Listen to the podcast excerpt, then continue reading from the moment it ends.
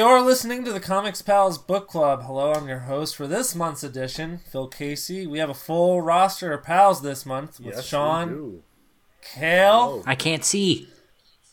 Pete, I want to go to bed. and Marco. Good evening. Oh, jeez. That wasn't a Daredevil joke. No. uh, this month we are talking about one of the greatest comic books ever published, and a personal favorite of mine. Pete already alluded to it Daredevil Born Again. Yay! Fanfare!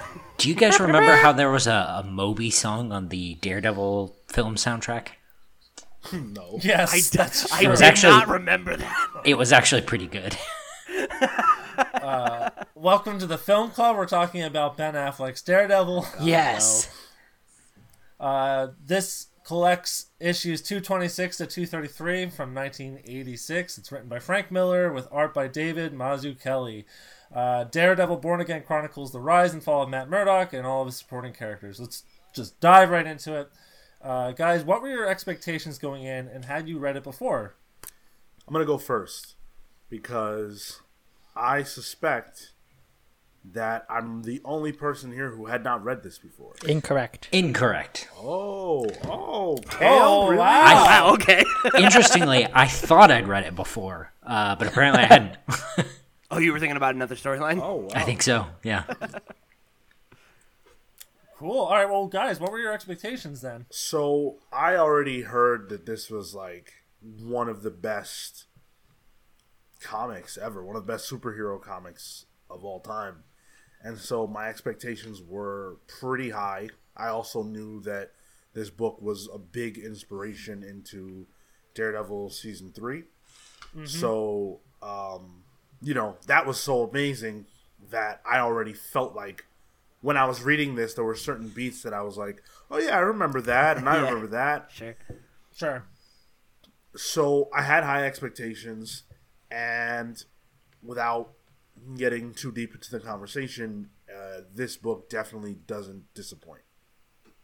it, I feel like uh, in terms of recognizing story beats, it's similar to uh, the Dark Phoenix saga in that way. Where if you had never read it, because of kind of like cultural osmosis or whatever, it's like, oh yeah, this, this, that.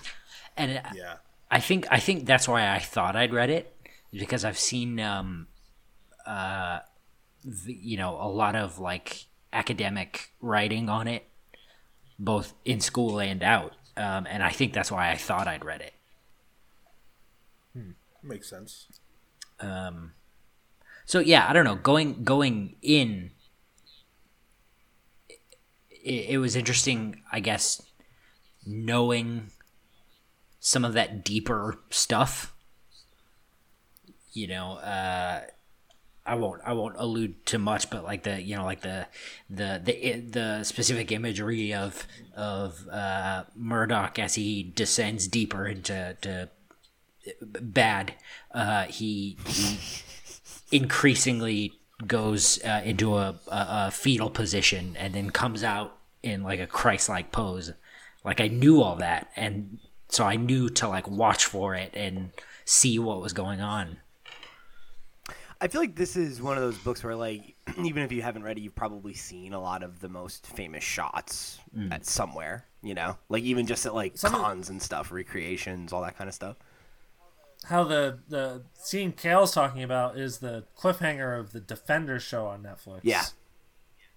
Yes, that's right. yeah. Um, yeah, I, I had also well actually I had been meaning to start the book and like get through it uh, a couple times. I I think I'd mentioned it to to Phil, but for me it was I don't know what it was about what it was about it that I wasn't able to like maybe swallow get over this like initial hump.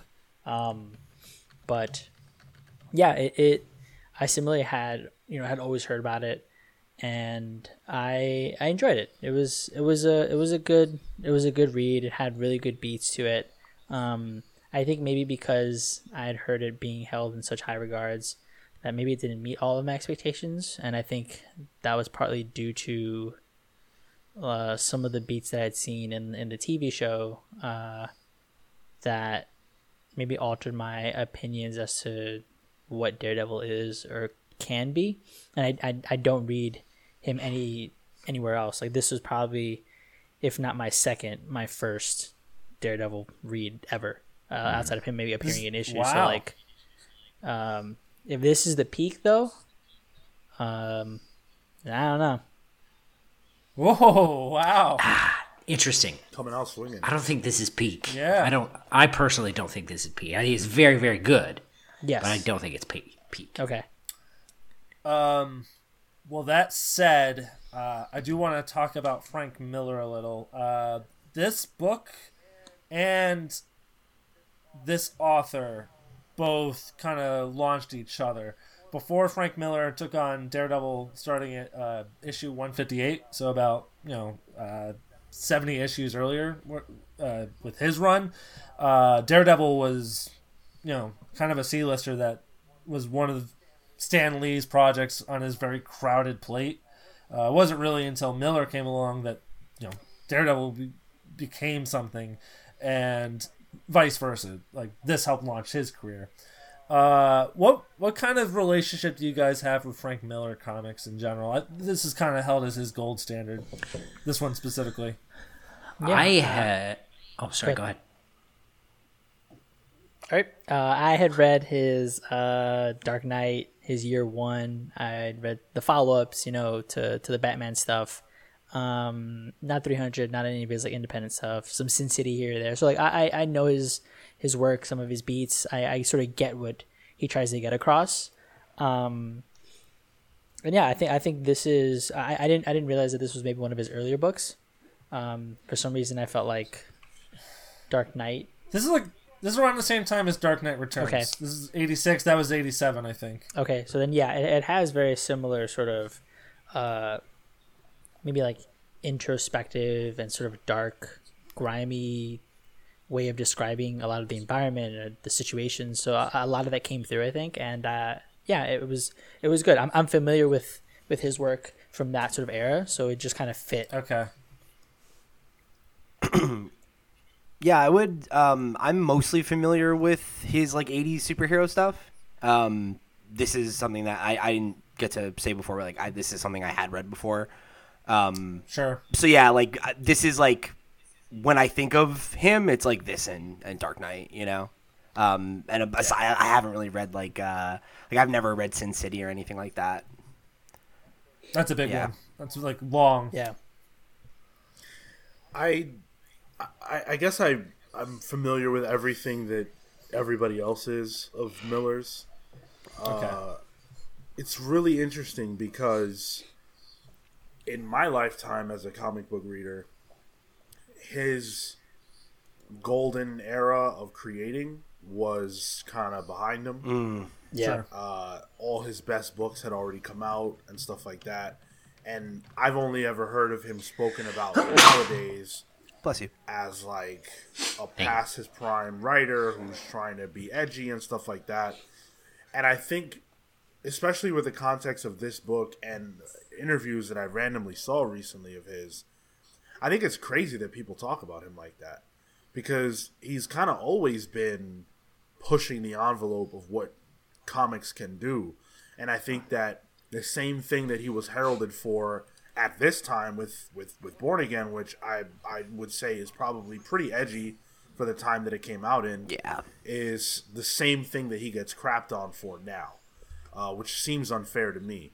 But if this is peak Miller, I mean, this is peak comics. You know, this is this is incredible, and I think it's easy to understand why um, so many of his books are held in such a high regard because he tried to do things that were special and different. This feels like an event, you know, a, a personalized event comic for for a specific character before we really even talk like that. I would I would agree with that. Um, just on his writing, I wouldn't say that about his art because he is an artist as well. Yeah, and, and I think his art is transformed to a point uh, that that is definitely beyond where he was in uh, with the Dark Knight, and uh, I mean he did some stuff for what was it? He did he did some things for Master Race, not like penciling, I believe, like maybe covers, but it's just like the, the artistically, it's not it's not up to that same caliber. I, I think he gets that flack more from an artist perspective, though I have heard it lobbed at him from a writing perspective, which you know, uh, Master Race for whatever amount of problems it had, I think was still a coherent story and still tried to to say something. It was actually one of the the, the few books that included Superman where I'm just like, wow, Superman's kind of cool, like from that book. So. Uh, Yeah, I, I feel like um, I feel like he's one of those creators who his style was so important at the time and like is so influential in a lot of ways that he kind of gets taken for granted. You know, like he to Sean's point, like now he is looked at as this like kind of person who's past his prime, and you look at so much of his career where he's been you know not not as relevant as he was near the start of his career and i feel like that's where that narrative kind of turned on him and i, I agree with you sean i don't think it's fair because i think even if everything he did after his seminal work was terrible he still wrote some seminal work in the medium and like that's who can claim that you know like a lot of people who we would consider our favorites are are not even close. You know, I've not written anything nearly as influential as um, as something like Born Again or Dark Knight. You know, so um, credit where credit's due for the guy. I think I think the thing though that that you guys are, are sort of missing is is the period after 9/11 where he sort of just went off the deep end. and that's where the criticism for his writing and everything comes from. But how? Go ahead.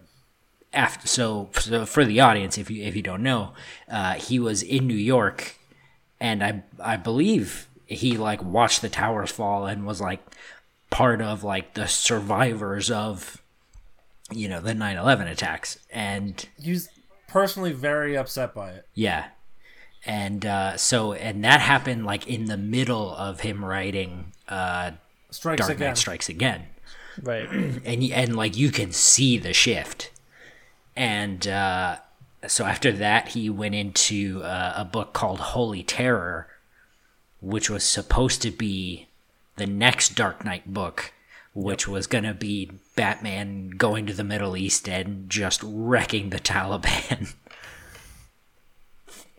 I, I don't think I was missing that at all. I, I mean, I'm I'm I'm speaking, including that, but I don't see that as a problem. Like, I think that art is expression of what's inside of you, and that as a, an extremely traumatic event, it makes sense why he would choose to do that. He's not afraid of, of, of pushing the boundaries and doing things that are different and that other people might not be okay with. I mean, he had, there's a heroin addict in this book that we're about to discuss. So, Right. um, I don't feel like what he did was out of bounds, and I think that you know people can be upset with the choice, you know, in the sense of like clutching pearls, but you know, I, I don't think it's out of character for him to do that. And even if that stuff sucks, it doesn't retroactively make this stuff not good or not Right. relevant. Yeah. let's let's let's dive into the book. I, I, I think I think it's fair to say we've kind of given a good little uh, overview of Miller's career and, and the, some of the divisive aspects of it, to say the least. But Sean, you mentioned this book feels like an event, and I think I think I think that is no more apparent in the way it opens up because the story opens up with Karen Page, who's now a heroin addict, selling out Daredevil's secret identity, uh, which eventually finds its way to Wilson Fisk, who takes the opportunity to just completely ruin Matt Murdock's life in every way. Um, it's just completely captivating. Like I, I can't think of a more dynamic way to open a book. Kingpin's presence throughout this entire book is overwhelming and magnetic. This is this is like unreal. The way he's showcased in those early pages, this mountain man mm. in a in a perfect suit with the smoke and everything. Like it's just it's just phenomenal. And you know, my familiarity with the relationship between Daredevil and Kingpin really comes from the Netflix show and then Sure. comics that came out way after this. But I'm assuming that this is what set that standard, kind of. This is um, the foundation, and and the earlier Miller stuff too. Yeah, so it very much feels like this is Kingpin kind of going, okay, here's an opportunity for me to knock, you know, one of my biggest thorns out of my side, right? And when is it worse for a hero than when the biggest villain they have figures out their secret identity? Sure. What, and Miller what's took interesting? That. Go ahead. What's interesting is it's not so much uh, the way it comes off isn't so much that it's a thorn because it, you're right he comes off like a complete mountain of a man but the way Kingpin describes it is this is the most honest man I know and I want to break him. Yeah. Yeah. But the way that the way that Miller presents this conflict is such a simple idea. Even the fact that that this secret gets revealed by an old girlfriend who Matt's probably not even thinking about anymore, this ghost from his past that, you know, basically puts everything that he's built and worked so hard to maintain at risk. And you can feel how he feels throughout this book.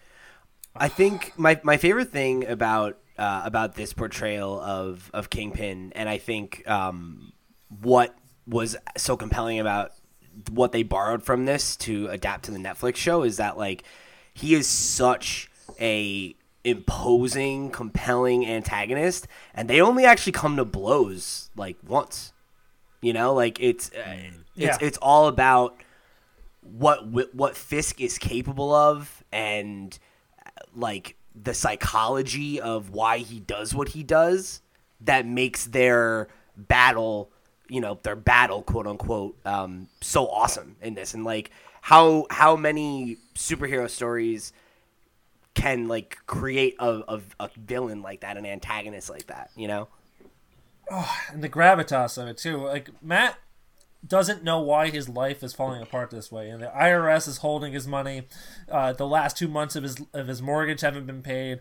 Um, he gets disbarred because he's accused of of of having of telling a client to uh, lie, basically. Um, and it isn't until his, his his apartment complex blows up that he realizes it's the signature of a mafia man, and Wilson Fisk welcomes it. He wants him to come. Like, what a move. Because he wants to break every bone in his body. And more than that. yeah more than that he kills him Yeah, he kills him, and, and Daredevil dies, uh, figuratively. Um, just, just incredible stuff. Um, what do you guys think of the choice to make Karen Page uh, heroin addict? I didn't know what she was before that, so it worked. Yeah, yeah.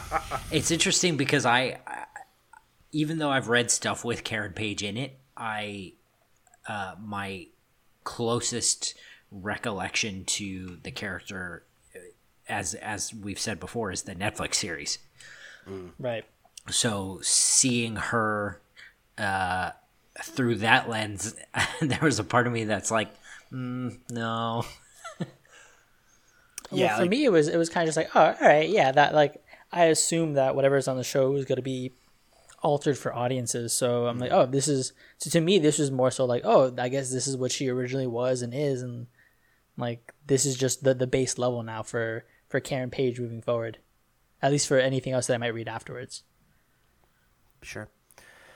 Yeah, I think um I, I feel like this is like such a it's such a device of the time, you know? Um and I I don't mean that really anyway. Um but like there this is th- this was such a, a a fresh thing at that point, right? Like the idea of like having characters like Karen Page who have a history with with Daredevil in at this point and like kind of putting them through the gutter in that way, you know, was um you know, it's like a, a, a real trademark of like those 80s comics that were kind of like breaking new grounds and showing how you could, you know, talk about superheroes in different ways. And, you know, I think for that, like it ends up, it ends up setting up to your point, Phil, right? Like what is a really, really compelling narrative because you, uh, like, you wa- I think at least I as a reader, right? I want to resent Karen for what she does, but I also on some level feel sorry for her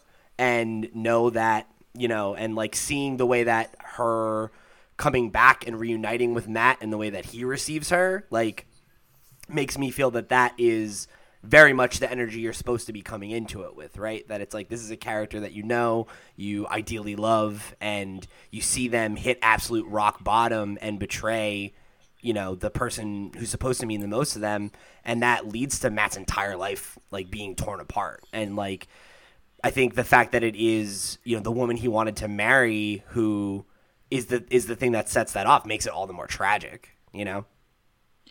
It's almost Shakespearean. Phil, do you know? So in uh, what is it, 260, 266, that uh, the the first issue that the um, that the trade has. the trade, yeah, the 226. trades, two twenty six. 262? I'm, I'm hold on. I'm gonna pull it up.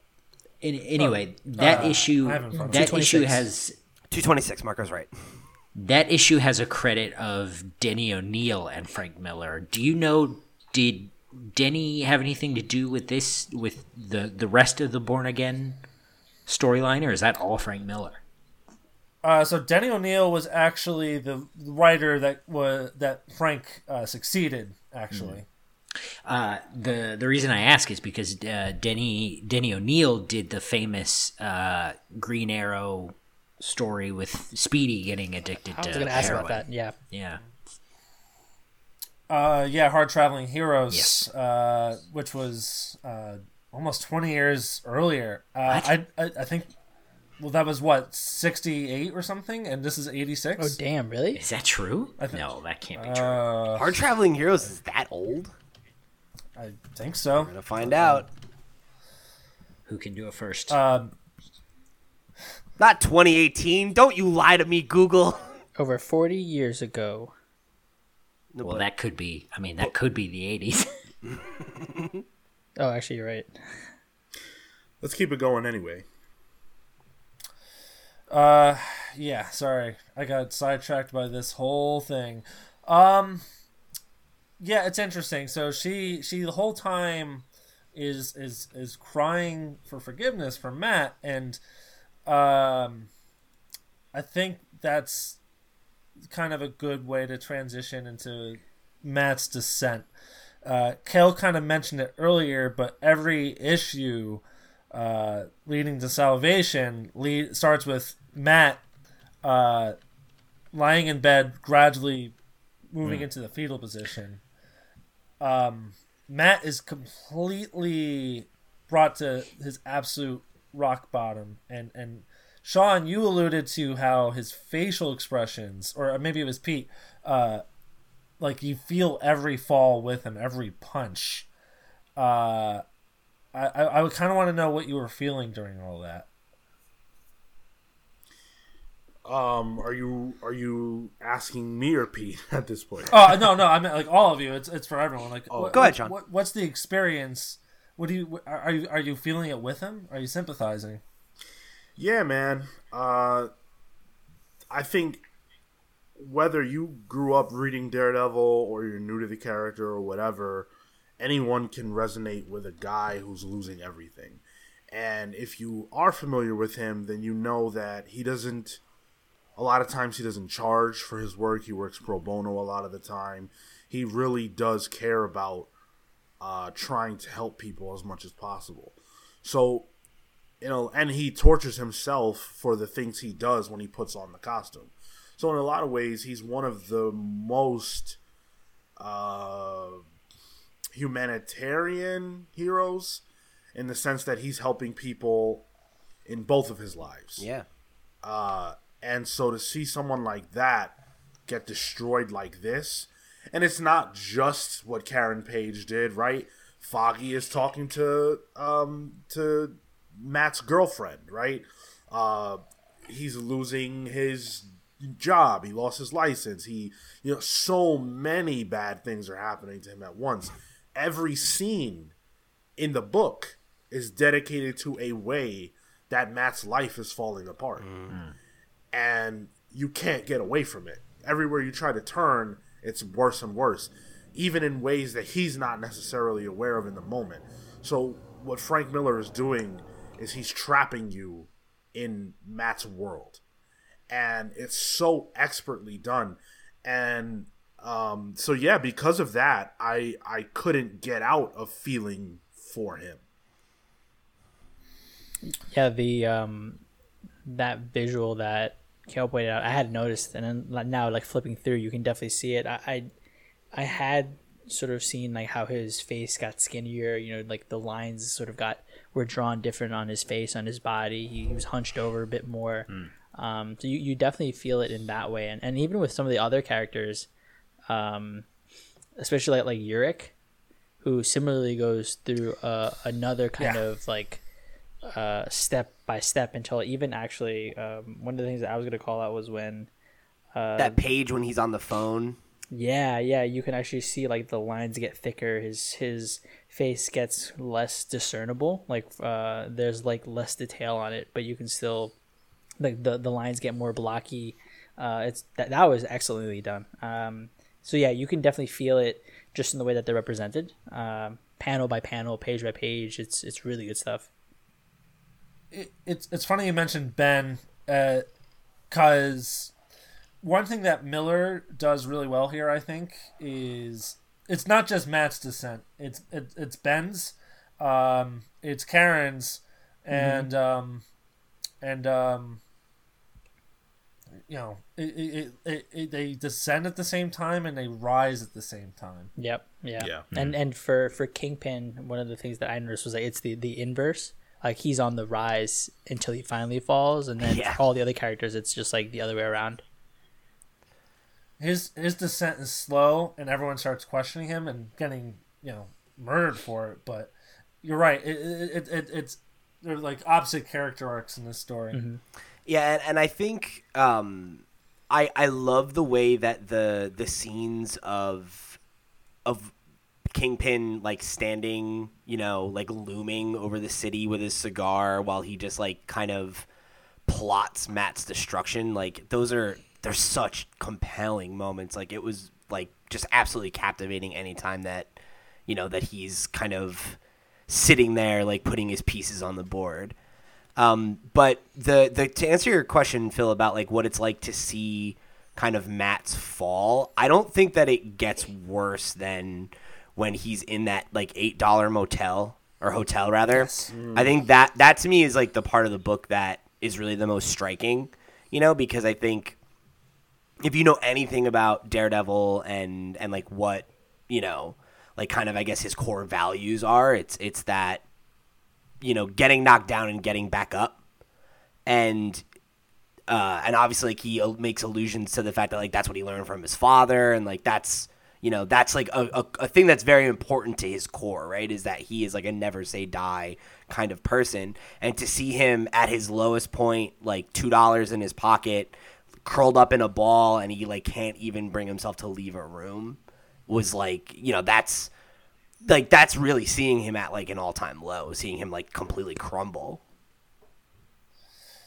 Sean used he described it as as being trapped and that visually epitomizes that. Like he's he's literally in a box at that point. Yeah.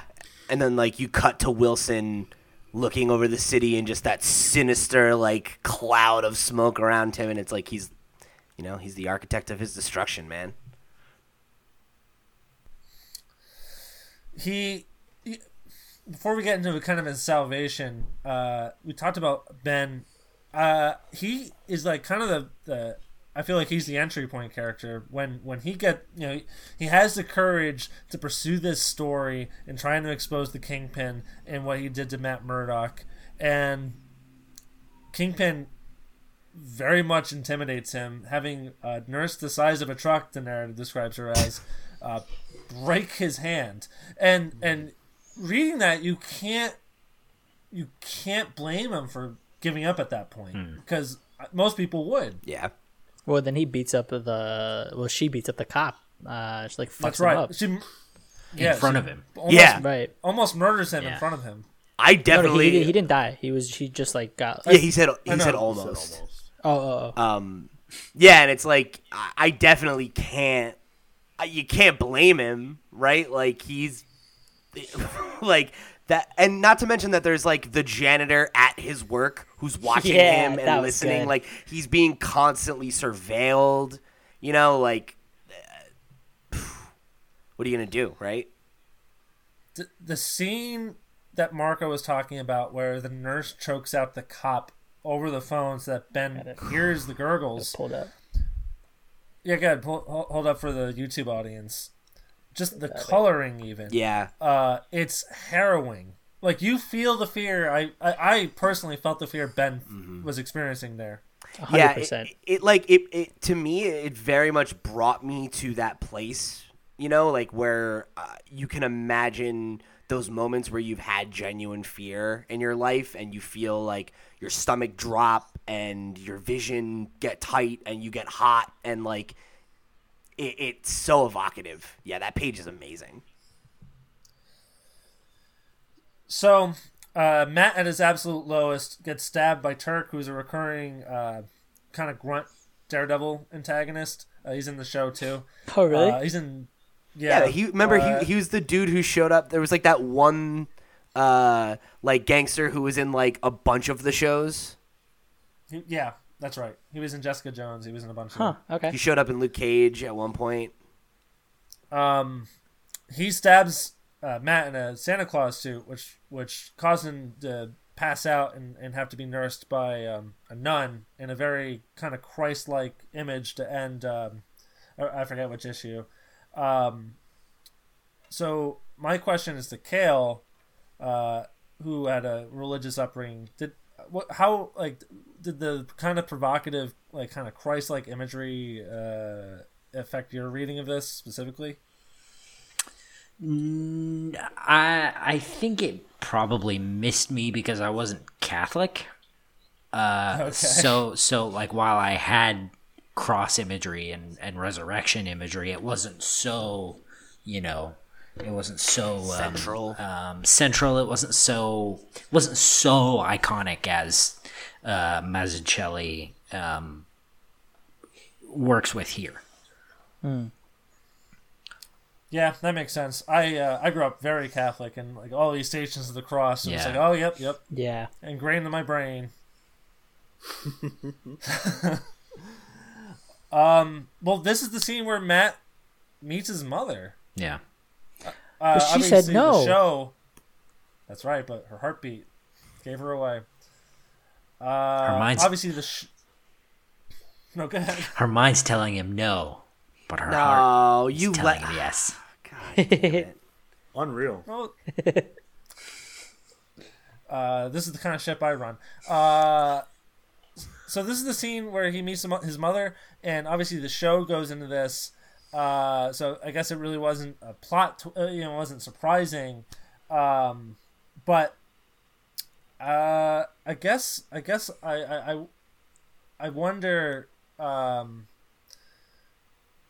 do you do do you think the introduction of Matt's mom as a nun was a, a effective kind of plot device for for Matt to turn around? Like, do you think he needed that mother figure to be able to nurture him back to health like that?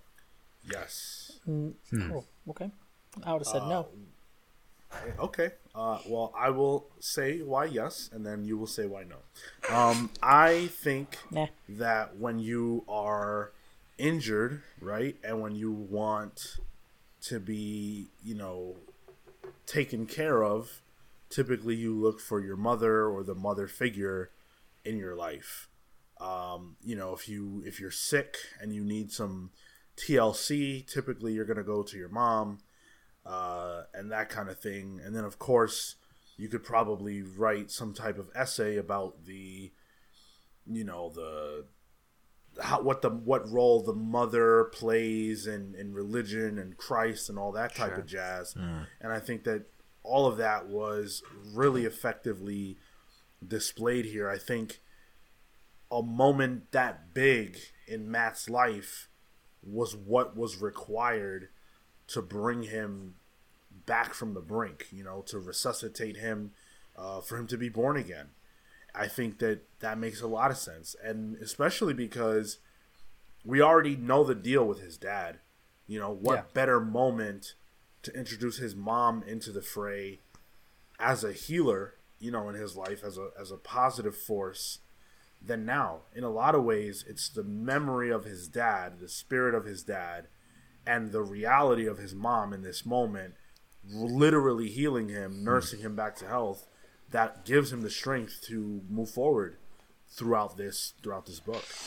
And, and not I would've- only I would have agreed with that had, had she been more prominent. Uh, I, I- for me, I kind of took it the Catholic route where she's like like Mother Mary, like she is a religious figure and is replaceable by a religious figure. But the fact that she's a nun and coming in uh, at it from like uh, a more spiritual perspective, and that sort of like helps ignite him in his own belief in himself.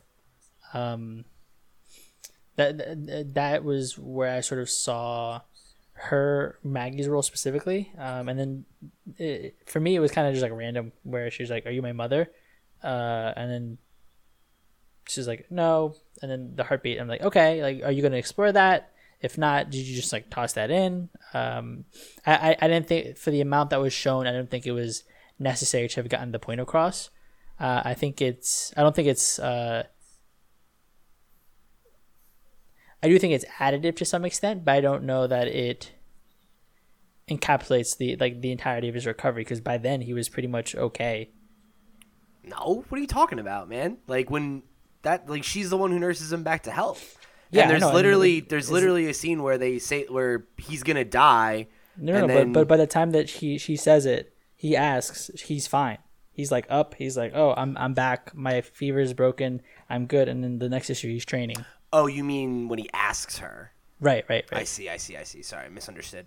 Um, yeah, I mean, I, I think I, I I definitely fall more on Sean's side of it, but like I definitely agree with the point you're making about the symbolism. You know, I think I think it's it serves both of those narratives. You know, like it it helps um, tie to the Catholic imagery of Daredevil and like his kind of Christ-like rebirth, and obviously, you know, like the nun and everything like that. Like it, it's his mother. It's it, like there's all of that element to it. But I I definitely see what Sean's saying in terms of you know him being at an absolute low point, like on the brink of death, and you know no one there beside him but his mother, who he hasn't you know ever really known, but he has this you know strong memory of you know, the first time that she nursed him when he was wounded, when he became Daredevil, like that's a huge come full circle moment for him as a character, I think. Um, Yeah. and I think that arc is really important. he if you read that issue too like he's thinking about the idea that she might be his mother the whole Yeah. time. And The- like he's questioning who she is. He's he's she's at the forefront of his mind throughout his recovery. So i definitely feel like her being who she was was a factor in that. Um and you know again like i really really appreciated that frank miller was able to weave that into this story because again like it it adds it adds a whole other wrinkle to it. Like man now his mom is saving his life. You know a mom who abandoned him in the past is the is the same person who's helping Yeah. him rise again. I just think it's beautiful stuff. And I think it also gives him the And you know, at that point when he shows up at the at the church, he has nothing left. You know, he at, at, at one point before he confronts the kingpin, he's like a, a wild dog. He he attacks a policeman and and you know Wesley describes the events on the subway to perfect detail, but you know he doesn't attack the muggers until they hold a gun up to him. Uh, at, this point, what does he have? Uh, pause. Cale. Can you guys hear me? No, we can't hear you. Love it. Love it. Love this fucked up system. Um, I guess make a note for forty three twenty nine for the video. Will do. What the fuck is up with Hangouts today, man? I think it's the combination of Hangouts and Discord because this was happening on Saturday too. Yeah, I fell off like five times. Ugh, I just don't understand why that's like a problem. Yeah. Well, Cale, maybe try to leave uh, Hangouts and come back in. He did. Great idea. Did he? Yeah, we can hear you. Oh. were you, I'm sorry. Um, were you trying to get a, a word ed, edgewise on that subject? Yes, uh, and it, I can just add it as a quick uh, a quick end note. No, it's fine because I, I was adding my thought to it anyway. Uh, so you say what you have to say.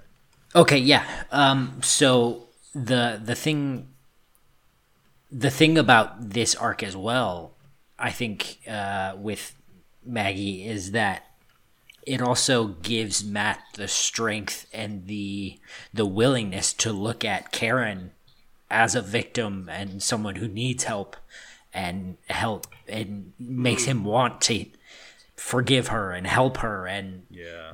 you know they they have a relationship before and it's it's just as much fueled by that. But i think this is the thing that makes him go you know i love this person. It doesn't matter what they did. They need help.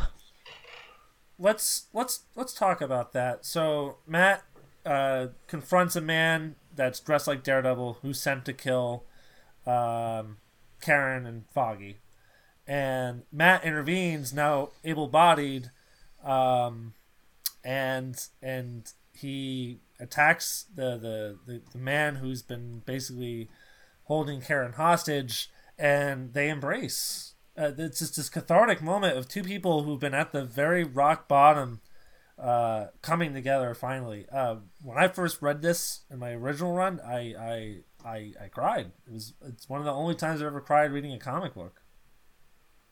It's powerful stuff, man. Not just because of what we've seen Matt have to endure, but also what we've seen Karen endure. Mm. And I think that there's a lot of there's a lot with at least with Karen. Like I, I definitely found myself connecting with her strongly mm. because we're seeing probably her rock bottom at this point. This is the lowest point she's been at where she's willing to sell out this man that she loved, you know, the one that got away or whatever, for more drugs. And you really can't get any worse than that. But we know because she's going through that, that she's probably been through years of, you know, trauma prior to that Right. to get to that Yeah. point.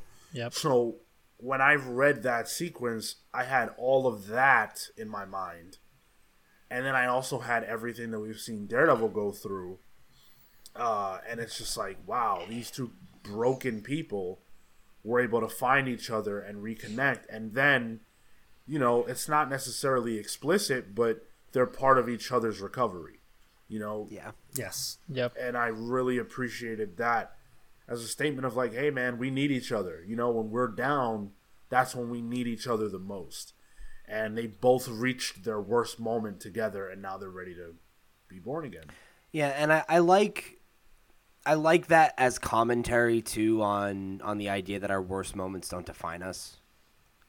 Um, Yeah, which is obviously, you know, um, kind of fits into the whole religious angle as well, right? Of like the idea of like being reborn, um, you know, in religion through God, but I think in uh, in in in this case, it's through like through love and through forgiveness, and like that is a really powerful message.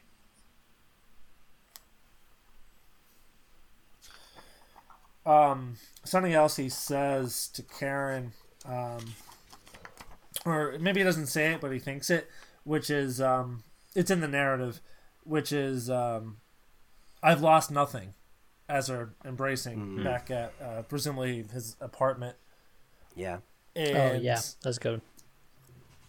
and it, it, it, it there's something really powerful about just loving someone so implicitly that you know Karen her actions led to his life being so fucked up and it didn't matter ultimately yeah,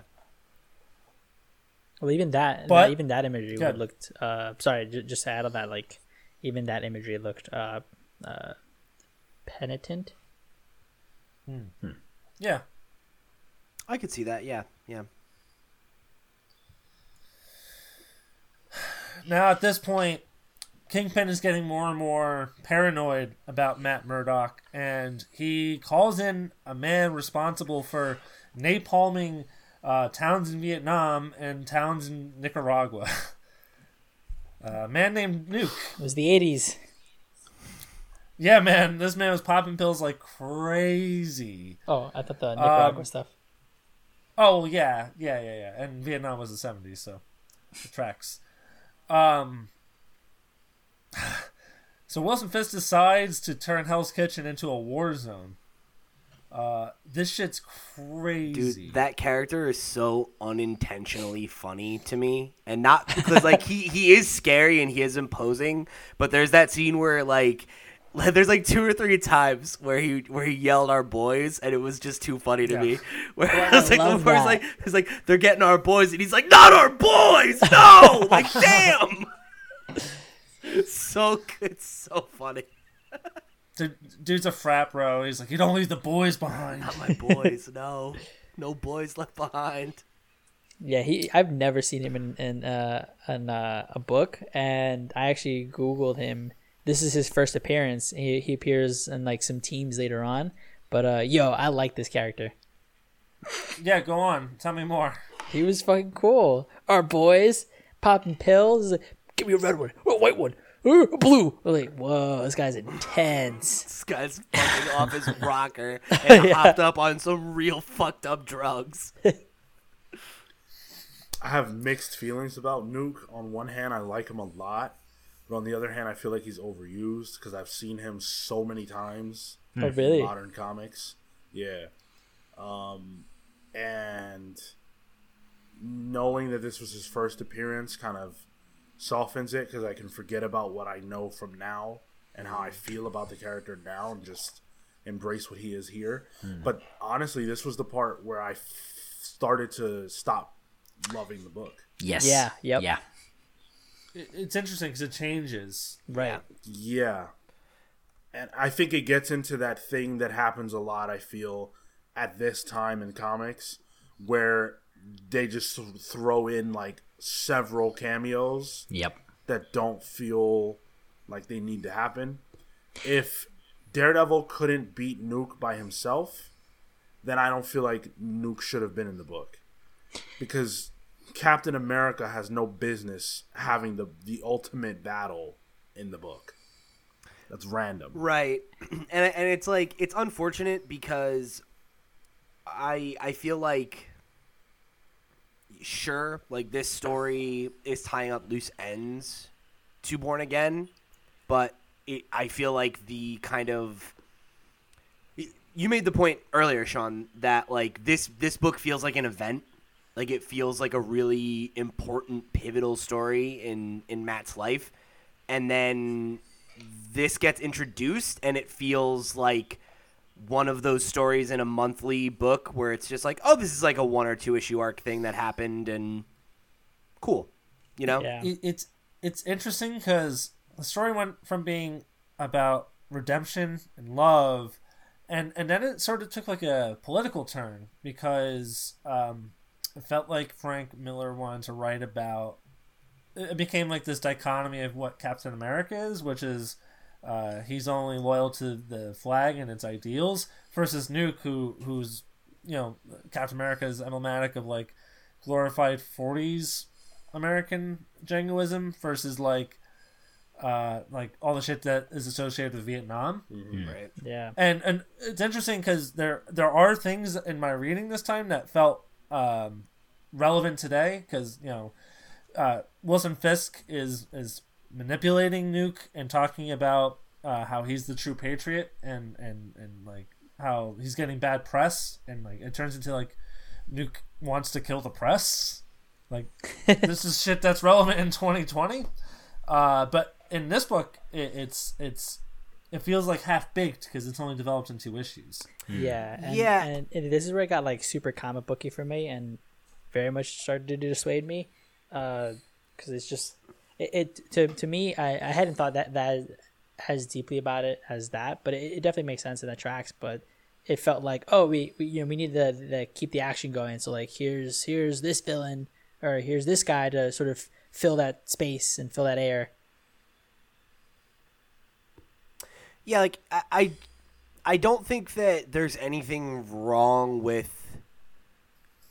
the the themes that are set up and like what Miller set out to do. But I think to your point, Phil, it's like it's just not there's not enough there for it to be compelling. So it's like, yeah, okay, cool. Like there's some thoughts there, there's some commentary there, but I, I don't feel like it really serves much, and it, it feels like this weird tacked on kind of diversion to what is otherwise like a very focused story Yeah. with very clear themes and it's weird because the whole focus is so squarely on Matt and his life and and the the unraveling of it and what that means for him and and then it's like there's this diversion where it's like all right let's watch Captain America break into a lab and like you know confront a general and it's just like I, like I get it it's related but it's a very like it's a huge diversion from what we were dealing with and it, it doesn't it doesn't serve what we were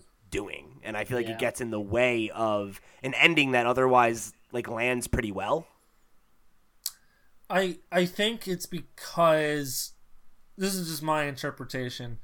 Um, I think in unraveling Wilson Fisk, Frank Miller wanted to make a point that this isn't either a how it has to be, which is what the point of Captain America is, mm-hmm.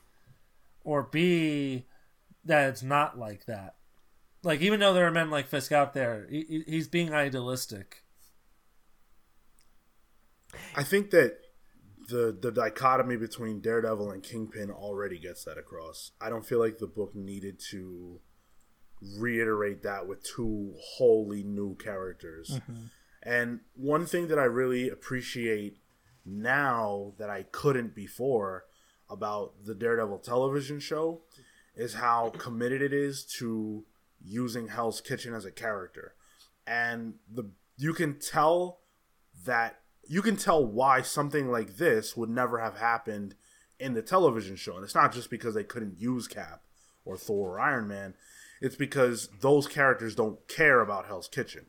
And so in order to tell a story that satisfies Daredevil, Kingpin, and Hell's Kitchen as all separate characters, Daredevil would have to be the person to resolve the problems in his home and defeat the person who is most threatening his home. And so in season one, that is the central point, right? Like they're fighting over Hell's Kitchen. And then in season three, even though it becomes more personal, Hell's Kitchen is still very much a player in the storyline. And it's this, you know, these two characters butting heads over control over this city. And this book, the one thing that it's not concerned about is that. It, that that that's never a real theme. And so in my mind, knowing what I know from the show, when I saw Thor, I was like, wait a second. Yeah. Like, yep. like why why is Thor solving this problem? Though, though the of way, though the, the way Frank introduces him is pretty cool. Where Yes. it's like with a soldier Sure. with a voice I can command a god, and he does. great line Yeah. great line Damn. It was badass. Yeah. And Um, and uh, my problem with these two issues is that it, like it sort of kills the resolution to the overall story. Yes, like the momentum there. Yeah, yeah, yeah. Like Fisk, you know, uh, he sort of gets caught for enlisting Nuke, and yeah, but it'll be fine. And well, we'll go on to do another day. And it's just like that's it. Yeah, Yeah, That's it's all like- we get after all this. yeah it's like okay cool like basically frank sums it up and is like well matt chipped his armor a little bit but like we're still gonna be going at it. And it's like Yeah. i'm fine with that. Like i get it. Kingpin needs to you know live to fight another day because you don't want to take away your best antagonist especially when you just built him up and they have beef and whatever. Like i get that angle of it but i i definitely agree with you where like this diversion kind of kills the great amount of momentum that the story has and then is kind of like all right now here's the ending that you were looking for. And it would have been great if rather than you know this whole diversion there was like a focused confrontation between Matt and Kingpin, and it comes to a head, and there's some sort of resolution. You know, whether that ends up in him in jail or not is really irrelevant, right? But like the fact that the ultimate confrontation of the book is not those two opposing forces who've been working against each other meeting at some meaningful ways like it's disappointing.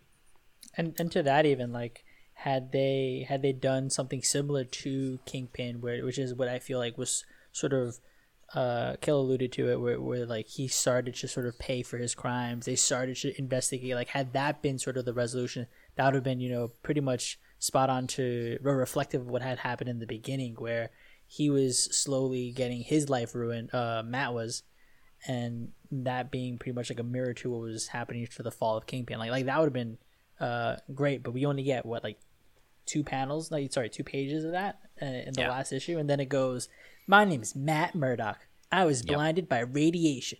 My remaining senses function with superhuman sharpness. I live in Hell's Kitchen and do my best to keep it clean." And that's all you need to know. Um, it didn't bother me that uh, Kingpin didn't get his comeuppance because to me that really wasn't what the story was about. Um, Kingpin is kind of uh, he's a very effective plot device for the journey that Matt Murdock is taking on and that we're taking with him on. Um, and to me, what was more important for resolution was Matt taking his life back. And because I think such a core element of that story is forgiveness and love, and obviously he doesn't forgive the Kingpin, but it was I think it was more paramount for him and Karen to start rebuilding their life. I mean, Matt has a job as as a fry cook now. Um, the most the most like opposite thing is of a of a corporate crime pin, uh, crime kingpin. Uh, I, I I I I didn't need. I, I- I think that's something that is played out in a lot of modern media, and that's not a bad thing. I, I did not need that confrontation because I don't think that's what it was about at that point. I don't. Yeah, I, I don't even necessarily mean they need a confrontation, but like some form of resolution that wasn't. Uh, Kingpin's getting a slap on the wrist, but eh, he'll be all right.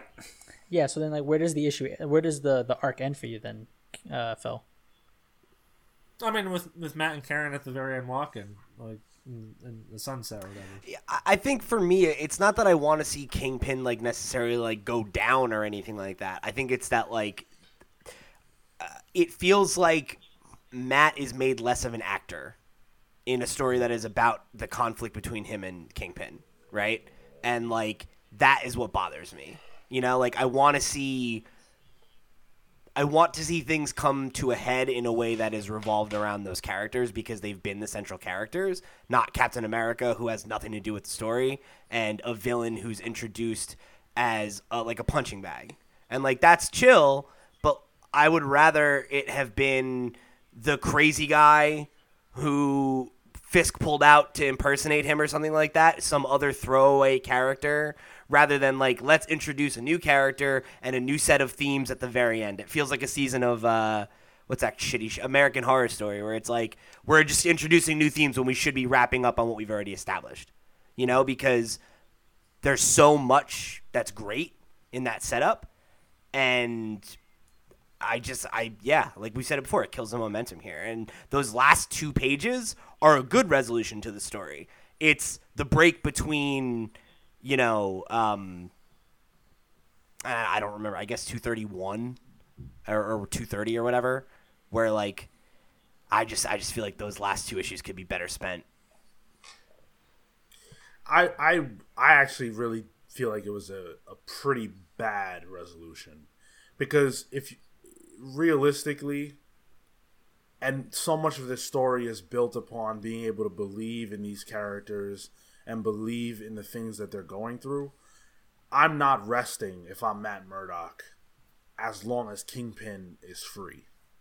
Uh, and he, he knows who I am. Right. He can find me still. I'm not going to stop until he can't hurt me. And if I'm Kingpin, I don't feel like I took an L right now. I feel like I can still destroy this guy. So, and also you kind of cut yourself off at the legs because now Matt feels good about himself and good about his future. If he locks Kingpin up and then he thinks that he's safe, and then it turns out Kingpin can still turn screws from prison like they did in the show, that's a whole other arc you can go down. But right here, it's just kind of like a neutral point. You know, like hmm.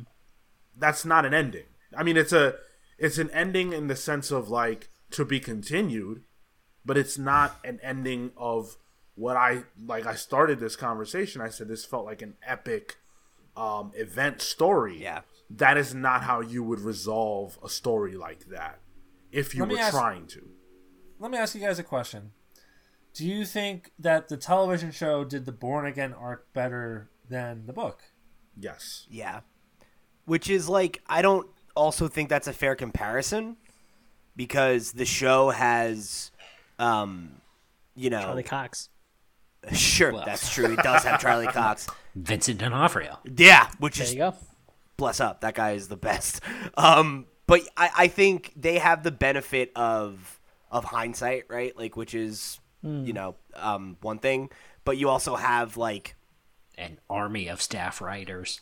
Yeah, and like you have the benefit of like years worth of other things that you can pull from and you know introduce and like I, do think that they did a better job because they were able to take a look at one of the all-time greatest Daredevil stories and be like, okay, cool, how can we tighten this up and make it even better?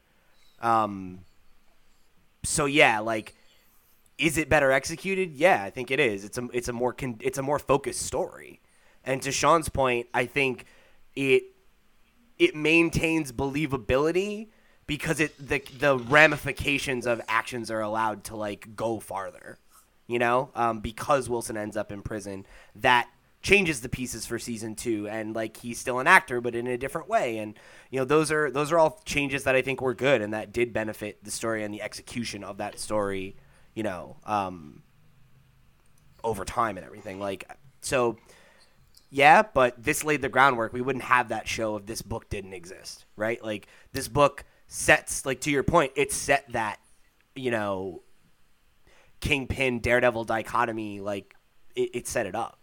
So you got to give it its credit for that. Um, we've talked about all the characters. Just real quick, are we all happy for Foggy here? Yeah, dude. No, Foggy's a dirtbag. What? I don't, give, I don't give a shit about Foggy. What? Whoa. He's a dirtbag. Wait, why? So okay, so let me get this straight. Your boy, right?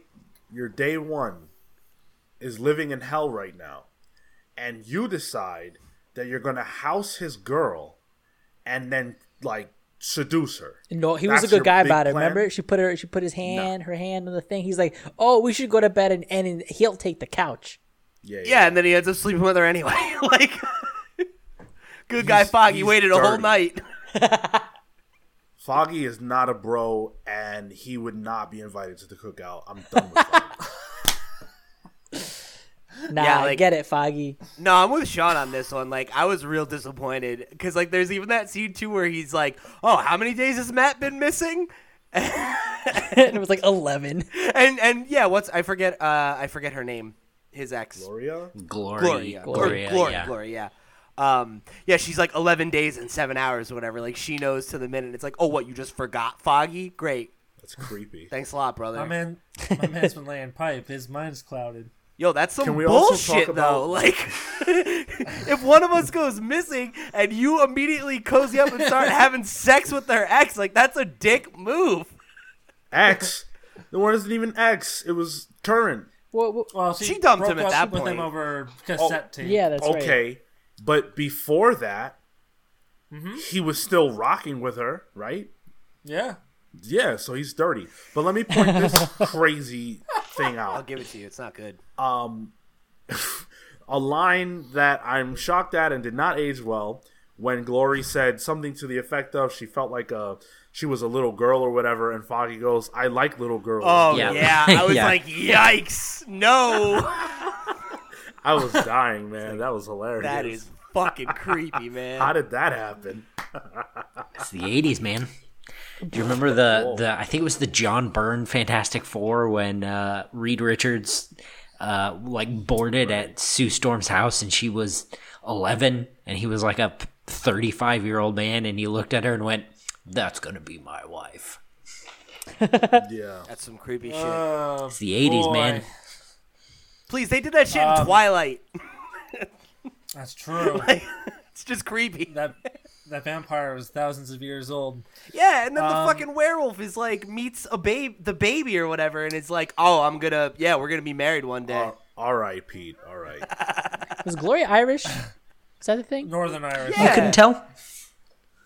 I know I could tell. I had trouble reading it. That's a, So yeah, They she- they she was- only mentioned it every panel. like every time that that her and Foggy had a conversation, and she was like, yeah, in Ireland we have that too. Like, So yeah, she she's Northern Irish, and uh, clearly, like the point was to allude to the how far, like the the how war breaks out in Hell's Kitchen, and she's like, "Oh, this is just like Belfast," Yep. because Ireland was having the troubles in the seventies. But um, bombing. The other thing I left want- and right. I wanted to talk about was uh, Frank Miller's writing style and his kind of uh, uh, the, the narrative structure he took. It, it, uh, reading it, it felt really noir-y. Yeah, Can I? Yeah, I want to jump right in here because Go for it. that was by far my favorite thing about this book was the way that it was written. In particular, I'm referring to the narration. Yes. Narration is something that's almost completely dead in comics. yeah, uh, like a, a narrator who is not one of the characters, hmm. and that more than anything, and, and, and but especially in conjunction with Mazzucchelli's artwork, Yes. sold Kingpin Yes. incredibly well, and no one I've, I don't think I've ever read a comic book where I felt that strongly about the narration and how much it actually enhanced the story. Yeah. It's it's really good. Um, and like he uses a lot of very vivid imagery. Like, it, it- I think it, it really sets a tone for the book, you know. And I think like, especially at the time, right? It was you know like a very very very like unique story. Um, and yeah, I, I think it played really well for me. I think the only thing about it that I didn't love was there were times where the narration of the narrator would like it would shift into the voice of the character. And like there were times where that was like a little bit hard to follow. But i feel like once i got in the you know got back in the rhythm of the book it, it was just something that like you know you you come to accept and it's like it, you get it right Yeah. Yeah. Yeah. did any of you guys like have that like did that did you clock that or was that just something that tripped me up Uh, I mean, I clocked it, but I I didn't um, I actually enjoyed that. yeah, I, I enjoyed that piece. It, it, it, it, it never gave me more than a second's pause transitioning between him giving Yeah. like a overall narrator's voice and then going to like Ben Urich or something. Um, Urich, it was especially easy because he d- he changed the text Yeah, the letter. yeah, he of had a typewriter text. Yeah, and I, I think that is something that like that would have made all the difference for where it did trip me up because when it was like that, didn't even give it a second thought. Well, I think typically it would change between pages, which made it a little bit easier um, versus like over panels. Um, I think I think that that definitely helped because you could sort of like start fresh on the page. Yeah, yeah. Cale, I, did you I like think. it? Go ahead. Oh, good, Sean. Finish your thought. I was gonna say I think that uh, nowadays this if if a, if a modern comic were to do something like this, and obviously I'm not reading every comic on Earth. Maybe there are books that are doing this to effect. I think people would be uh, frustrated with the amount of dialogue because, um, like, I, I'm on a random page right now, and there's like a lot of words here, Put it up. um, and it's all narration. Yeah. Which So, uh, I'm on page 73, the one with the car where he's in the taxi cab and he's like supposed to be dying. Well, it's a Oh, it, it's a similar problem with uh, Claremont at the time. I have Yeah. the the most trouble reading Claremont because it's so wordy. Well, I agree with you there on Claremont. Claremont's narration was never as uh, action focused and driven as hmm. this. I feel hmm. like Yeah, there's an absolutely. intensity Absolutely. and a forward motion in the narration that makes this so much better. But I don't think we'd be able to accept this now. I love this book because of that anachronism. Hmm. We can't get that anymore. And I've been on book clubs we've done about older books and said the exact opposite, but this is an example of the narration box working to enhance the story, not detract from it. I Yeah. really love the way that it was used on pages where there was action, because like you or not necessarily just action, but Sean, like you said, there's a lot of movement in it. Like I'm looking at a page, a page near the end of the book. Uh, it's where he run. It's after he goes and like checks on everybody at the church, and he runs out the door and he goes to like leap up the fire escape. And there's like a dialogue box that move or boxes that move through the panels and then through this other way, and they kind of move in the same way that Matt is moving, and it like guides your eye across the page, you know. And um, I think it like it greatly enhances not just the story but also like the art and the visual presentation the way that like the text and you know some of the like um onomatopoeia and art all like play together you know? I think one of the things that I liked was the um and it reminded me of Kill or Be Killed, but like when they had like a single image and then you had uh or images and then you had like the text running down the side of a page, yeah just like like all the way down. That, that that I love that kind of stuff because that I think very much fits the style of of uh, noir where it's just like you know we're running down a list. This is sort of like a montage alongside it. Um, that was very cool. I'm so glad you brought that up, Marco. Uh, I can't believe I forgot, but Brubaker does this stuff all the time. Yeah, still, yep, yep. And it's He's very, good for that. That well that makes a lot of sense. That you you would think he was inspired by Miller. Yeah. Um, Miller also has this thing he does where he is very verbose in his descriptions, and normally, uh, like you, Sean, I, I, I'm not typically crazy about that. There will be plenty of times on the proper show, or if we read a book during the week and an author uses a lot of text, it irritates the shit out of me. But when you have something like this, where it's just so eloquent, uh, he has this way of, of being verbose, but then he'll take key words or sentences and and focus on them and, and, and, and key in on them. So like when when Kingpin doing all of the things that he's doing, he's told there's no corpse, there's no body. Yes, Those two words fixate over the next like two pages because it's it's in his head and it, it's so it's such a excellent narrative tool. Um, but yeah, I, I, I digress. Um, let's talk about the art. I, I just, I'm sorry. I just really, Okay. because I, I love that you brought that up. How else would you show that without those words there? You know, like yeah, that was that was so perfect because it gets that across. I mean, maybe an artist could do it. I'm not saying it's impossible, but I love that that sticks the thought that Kingpin is having in your mind. yes And now you understand what Kingpin is going through. It brings you into his paranoia. I love that. he's he's got these pro like you know record setting profits on his drug on his drug ring you know x y or z he's he's he's doing great but this one thing this one relatively insignificant thing is the thing that's eating him alive mm-hmm. um let's talk about the art um i i I, I, can't stress how spectacular it is. You follow every every beat of Matt and Karen's feelings, what they're going through. Um, they're they're and and the coloring and, and, and the way it would focus in on people's faces. Like I think of this one page of, of, of Kingpin's face. oh yeah It's just it's just attention to detail. Uh, what do you guys think?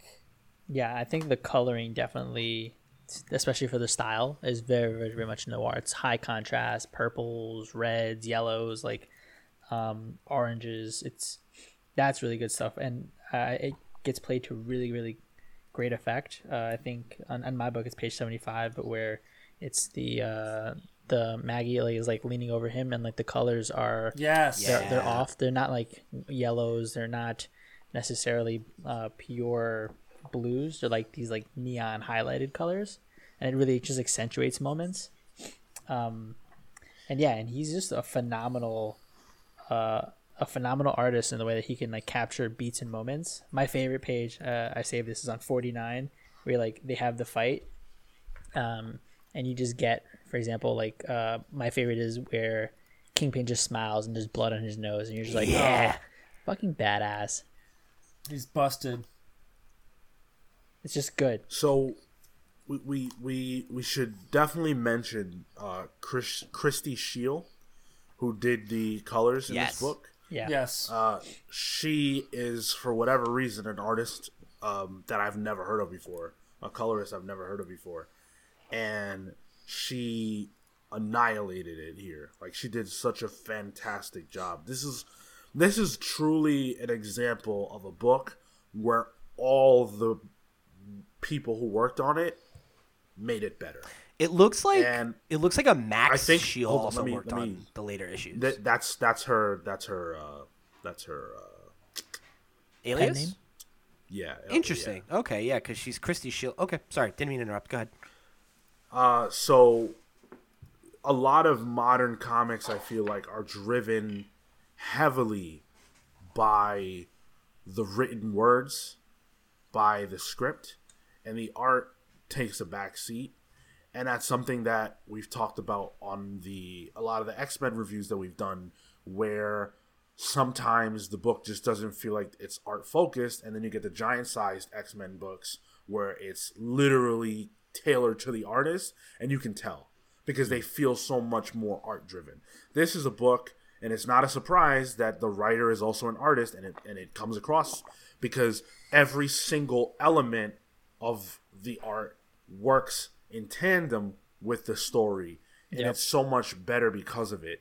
And it's simple stuff. On on the page uh where Karen I think um it's Karen and I'm not sure exactly who this guy I think he's just a goon.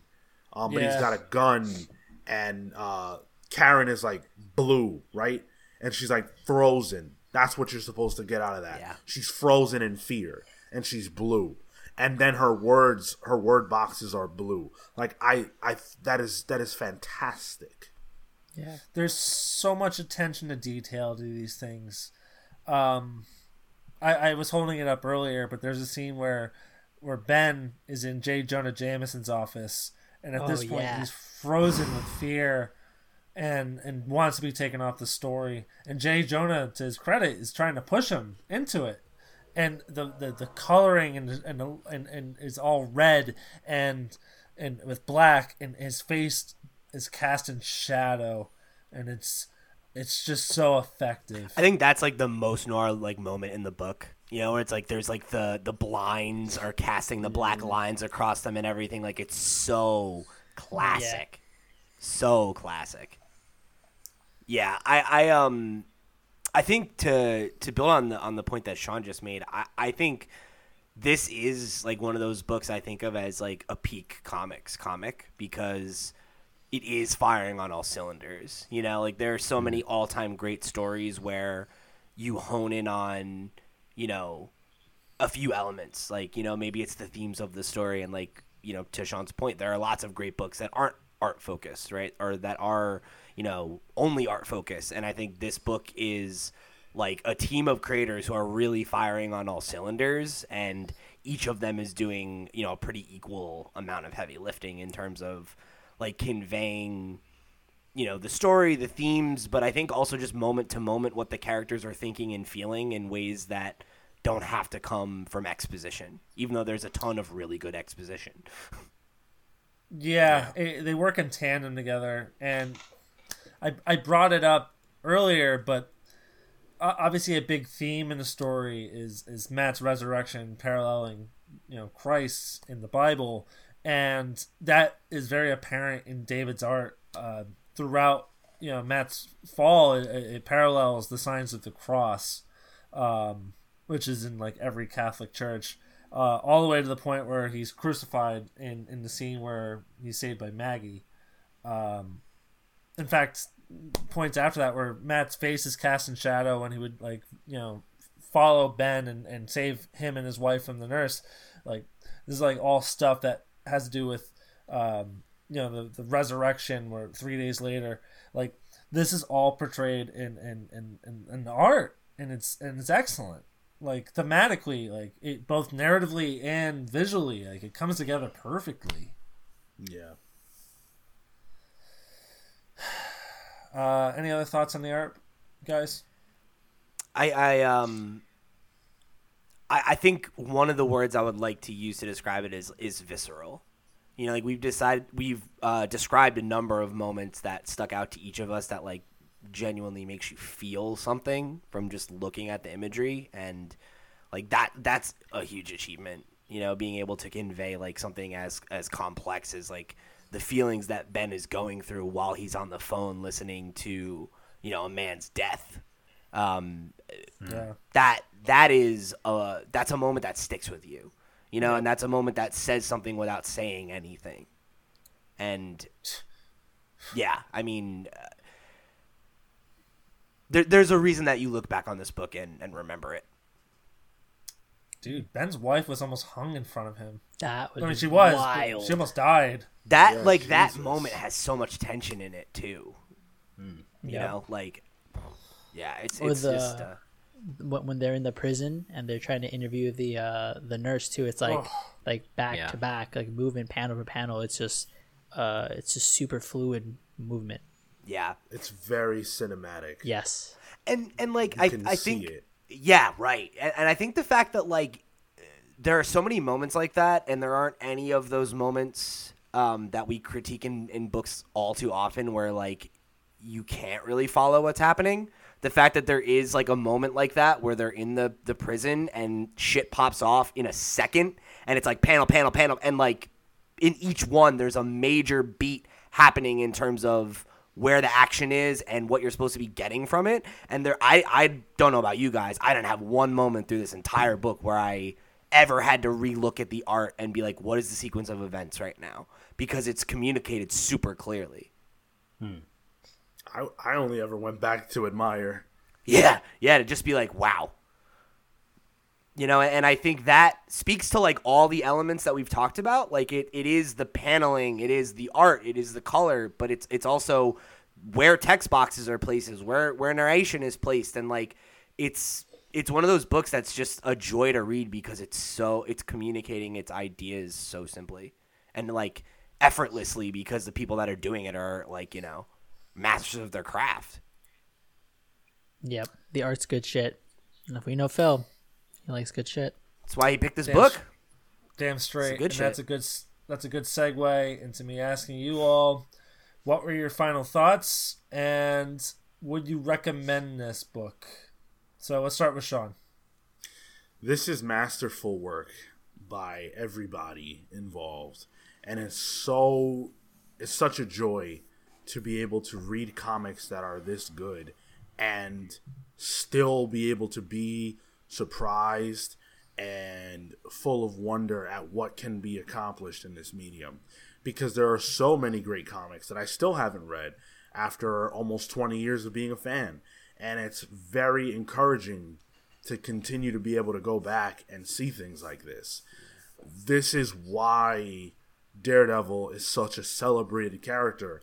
A lot of times people will say like Daredevil is a comic book a, a, a, comic book writer's character or a comic book creator's character in the sense that he's a character who comic book creators tend to have a story that they really want to tell.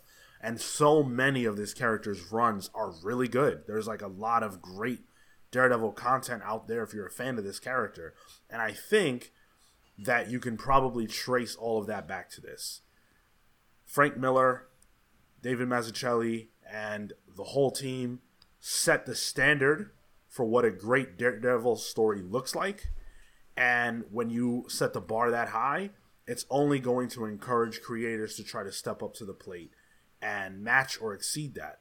And whether or not you agree that creators have exceeded it. Whether or not you agree that this is the best Daredevil story ever told, you can't argue with the fact that this is this is where it all started. And I'm really grateful to have been able to come back to this book, read it, and see why Daredevil is so beloved. I'm really happy with this. This was awesome. Uh, Yeah. Would you recommend it? I would absolutely recommend it. I would recommend it to anyone who wants more Daredevil now that the show's over. I know a lot of people are thirsty for more Daredevil, and you know, a lot of us know people who may have watched the show but don't pick up comics. So if you have a friend like that, this is the perfect book to get. It's very short, it's condensed. You can probably get this for 20 or less dollars if you want to give a gift through Comixology or whatever. Um, Hey. this is an, an awesome gift to give to someone who wants more Daredevil or just someone who wants more classic stories within the medium that we love. Yeah. So yeah, 100% and I give it the maximum possible score. I never like to do ratings, but whatever the maximum is, this gets that. Nice. Uh, go ahead, Marco. Yeah, uh, I would definitely recommend this. Uh, that's actually a good call out for anybody who's looking for a Daredevil book and you need that fix. This is definitely that. It obviously is the inspiration for season three. There's elements taken from it just from like an aesthetic perspective uh, that you can probably see. Like new, you can even say was uh, some of the stuff that they had done with uh, Frank Castle at some point. Like Yeah. there's just there's just a lot here that um, is really good. I think outside of the the ending, which is pretty much my only criticism of it, um, this is excellent work on on Oh. all all ends. I'm so happy to hear that because you had such a hard time even starting this in the last couple of years. Yeah. Yeah, yeah, yeah. yeah. So uh, I'm I'm glad I read it. This was this was cool. It's another thing in my Miller sort of catalog, and yeah, uh, I think for a rating, uh, probably like eight five and nine. Okay. Nice. Solid. Uh, Pete? Yeah, I um, I I would say I echo a lot of Sean's points, so I'll try to keep it brief. Where I, I really think this is like this is one of the great works of the medium for sure. You know, um, and I think if you're a person who is interested in Daredevil or has like any relationship to Daredevil, whether it's from the show or, or what have you, um, and you haven't read this book, it's like foundational. You know, like it's a book you like must read. I think. Um, and I, I think it's it's one of the best examples of this era of comics and and them and what was special about that period, you know, um, because every you know age has its has its great works and its influential works, and I, I definitely think this stands, um, you know, among the the best stuff from that time period. Um, and it might not may, it might not maybe get celebrated as much as like a Watchmen or a Dark Knight, but I I think um, I I really do love this book, and I, I think it's uh, I think it's really easy to jump into too. You know, which is one of the things I try to consider in terms of if I'd recommend it. I think you can get into it with like very little knowledge or just cursory knowledge of, of Matt and Daredevil as, as a concept, and and we'll be able to get something out of it um, because it is just good, just a good comic. Uh, so yeah, I mean, nothing's perfect, but I'd say like when it comes to on my scale, a ten out of ten means like you must try it, you must see what what you think of it because it's significant. So I would give it a ten. Nice. Yeah, fair enough. Cale. Yeah, I like it. Uh, nine out of ten. Would absolutely recommend it. Hot, hot, hot takes from Cale. Very eloquent. What about you, Phil? Um, this is one of my favorite books. I uh, I first read this at a very low point in my life, and so it really resonated with me in a lot of ways, and it was really inspiring too. So this this book is a personal favorite of mine. Um, I Helped you think through your that rebirth. helped me through my own rebirth. Um, I also think this book is accessible enough for just about anyone to read. Um, I don't think this is too much insider baseball, really. Uh, so honestly, and I have recommended this book to a lot of people who aren't just regular comic book readers, um, because it's it's just that good. Uh, so I'm really really happy to hear that uh, everyone enjoyed the book as much as I uh, I do. Can I call out one more thing, Phil? Yeah, of course. Uh, almost the entirety of this run is available on Comixology Unlimited for free. Um, that's why I read not. it. It's not. almost all almost all of it is the pivotal issue uh, that actually starts the Miller Mazzucchelli run is not. Right. Well, that's why I said. It's almost all on there. That one you can get for a buck right now. Um, I, I got the I was able to read the entire thing there. They're doing a, a two month free trial right now while everyone's in quarantine. So by the time you're listening to this, if that offer is still available, very easy to jump in and read it uh, for free. I would also recommend everyone to go back and read Frank Miller's core Daredevil run from the 70s. That's uh, excellent and introduced Elektra. He also did a, a Oh. five issue mini with uh, John Romita uh, Jr. Yeah, Yes. Jr. Uh, called The Man Without Fear, which was a major touchstone uh, basis for the first season of Daredevil that's really good. Oh, And if I could recommend a single issue, it's a Daredevil 219. It's a standalone issue by Frank Miller. It is one of my all-time favorite standalone issues. So those are all just other cursory references, uh, references and recommendations. So that's it for this month's installment of our book club. Uh, this has been Daredevil Born Again, uh, one of the all time classics, joining uh, other book clubs we've done, such as Maus, uh, Watchmen, All Star Superman, last month's uh, book club Uncanny uh, X Force. Uh, what do we have next month, Marco? next month is going to be a uh, our second listener request, Hmm. kill or be killed, dun, dun, dun, which actually referenced earlier in this episode. So there you go. That's right. So make sure to subscribe to our YouTube channel and ring that bell where you can catch all of our excellent book clubs and our weekly show that drops every Monday. Check us out wherever your podcasts are sold and make sure you check us out on all the social media platforms. But otherwise, thanks for tuning in. Take care, guys. See you next month.